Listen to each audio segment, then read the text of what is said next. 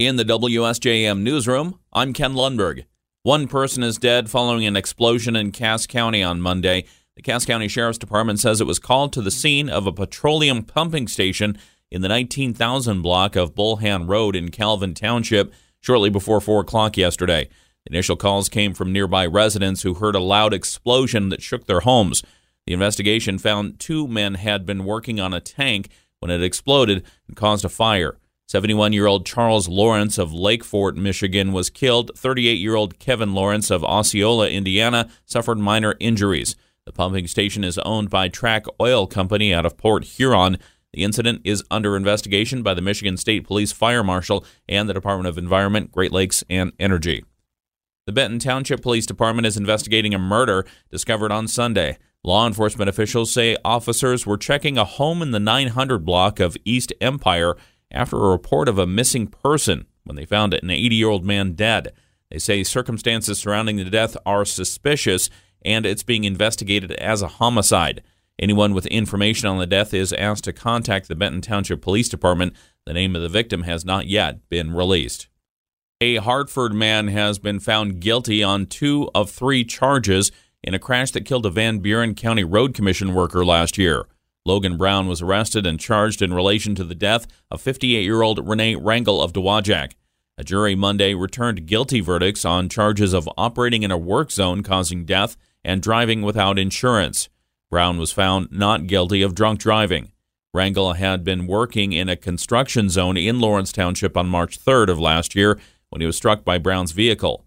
Van Buren County Road Commission Managing Director Brett Witkowski tells us Road Commission staff watched Brown's 4-day trial very closely. I'm not sure if it really brings peace, just maybe to the knowledge that I believe it's sentencing. It's in April. And the person who caused the needless death of Renee is going to sit in jail for a while and have to think about what he's caused, so not just Renee, but his family and his friends and his loved ones. Police say Brown failed to follow traffic controls and struck Wrangel while trying to pass vehicles stopped in a construction zone. Witkowski says the case is a reminder to all drivers to be careful. Renee never left his house Friday morning thinking, oh, this is my last day. He never left the garage here in Lawrence thinking this is my last day. And then sadly, within an hour, it was his last day. Brown faces up to 15 years in prison. He'll be sentenced in April. Witkowski says he's appreciative of how the community came together to support Wrangel's family after he was killed. Benton Harbor City Commissioners have approved the design for the Unified Civic Monuments Project, the monument to Dr. Martin Luther King Jr. that's planned for Dwight P. Mitchell City Center Park. At a Monday meeting, the project's Mike Nadowski told commissioners the effort will unite Benton Harbor and St. Joseph because there will be a monument in each city. This all-volunteer-led project, organized under the Benton Harbor St. Joseph Arts and Culture Social Justice Group, has worked tirelessly for over 3 years now to bring this public art gift to our communities. The commission in December tabled the monument's design because exact dimensions for it weren't available, and they wanted to be sure it wouldn't take up too much space at the park. Speaking Monday, Commissioner Edward Isom said at long last, the project is greenlit. Sometimes you gotta hang in there, you gotta persevere. But this commission right here, ask those hard questions and do it around and tumble it around and twist it up. But it's always a way. Isom has worked on the project for a few years. The plan calls for a statue of Dr. King and a child who's being invited to take a seat at a table with King. There will also be a granite wall with a window behind King. The Unified Civic Monuments Project is in its final fundraising stage, and the hope is for work to start this year. Nadolsky said there will be an official groundbreaking announced soon.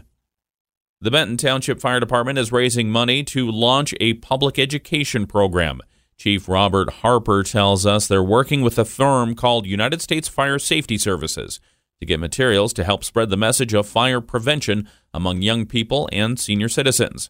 He says efforts used to be baked into the department's budget, but since then, costs have gone up. The budget is tight and things have to give. I'm finding it hard to find the money for public education. And with this program that we're doing now, it's raising funds so we can continue that. Not only just getting out to the public schools and the charter schools, and we visited a couple home schools. We also want to expand it into senior housing. Harper says they want to reach all residents. We have a growing Hispanic population in the community. So, we'd like to get materials in English and Spanish. The fire department has sent letters to businesses throughout the township to ask for donations. $75 could provide materials for 25 children, and the materials being bought from United States Fire Safety Services include coloring books, stickers, and helmets. Harper says this is the first time the department has done something like this, so anyone who wants to help can contact the Benton Township Fire Department. One person is dead following a fiery crash in Benton Township on Monday. WSJM's Andrew Green reports. Michigan State Police say troopers from the Niles Post were called to the scene near the 14,000 block of Range Line Road about 6:45 a.m. Their investigation found the driver of a Ford 250 Transit van had been southbound when the vehicle left the road and hit a tree head-on. The vehicle then caught fire and the driver was trapped inside. The driver was pronounced dead at the scene, and police are working to learn their identity. It's unknown if drugs or alcohol were factors in the crash, which remains under investigation. Andrew Green, WSJM News. The Michigan Department of Health and Human Services is seeking bids from Berrien County organizations to work with a home visiting program. It says the Home Visiting Local Leadership Group will provide services linking pregnant people, young children, and their families to supports that they might need in Berrien County. The department's request for proposals is open to 501c3 nonprofits, private and public entities, health departments, federally recognized tribes, and universities. The program they will serve will visit residents in their homes to provide support services. The 5-month award begins May 1 and will end September 30th, and $100,000 is available. We have more information at our website, WSJM.com. The United States Department of Agriculture wants to hear from specialty crop farmers in Michigan and around the country. USDA Undersecretary Jenny Lester Moffitt says they want to better understand the challenges these farmers face and how to improve industry programs. We have launched the Specialty Crop Competitiveness Initiative. This is really about hearing from producers, from specialty crop farmers around the country about some of the challenges and also the opportunities that specialty crop producers have in really remaining competitive here and then also remaining competitive abroad in export markets as well. Michigan is the nation's top producer for various specialty crops. They include asparagus, black and small red beans, marigolds, and squash. A Michigan company is being ordered to pay hundreds of thousands of dollars in back pay after misrepresenting their employees. The U.S. District Court for the Eastern District of Michigan is requiring Reliance Staffing, LLC, an employment agency in Oakland County, and its owner to pay over $181,000 in overtime wages and damages to nurses and certified nursing assistants. An investigation found that the agency misclassified the workers as independent contractors rather than employees. Because of this, the employer didn't pay them overtime wages that they earned. And finally, there's a new push to ensure good quality food and drinks are sold in gas stations. In late November, the Michigan Petroleum Association adopted a policy that would require member gas stations and convenience stores to adhere to use-by dates.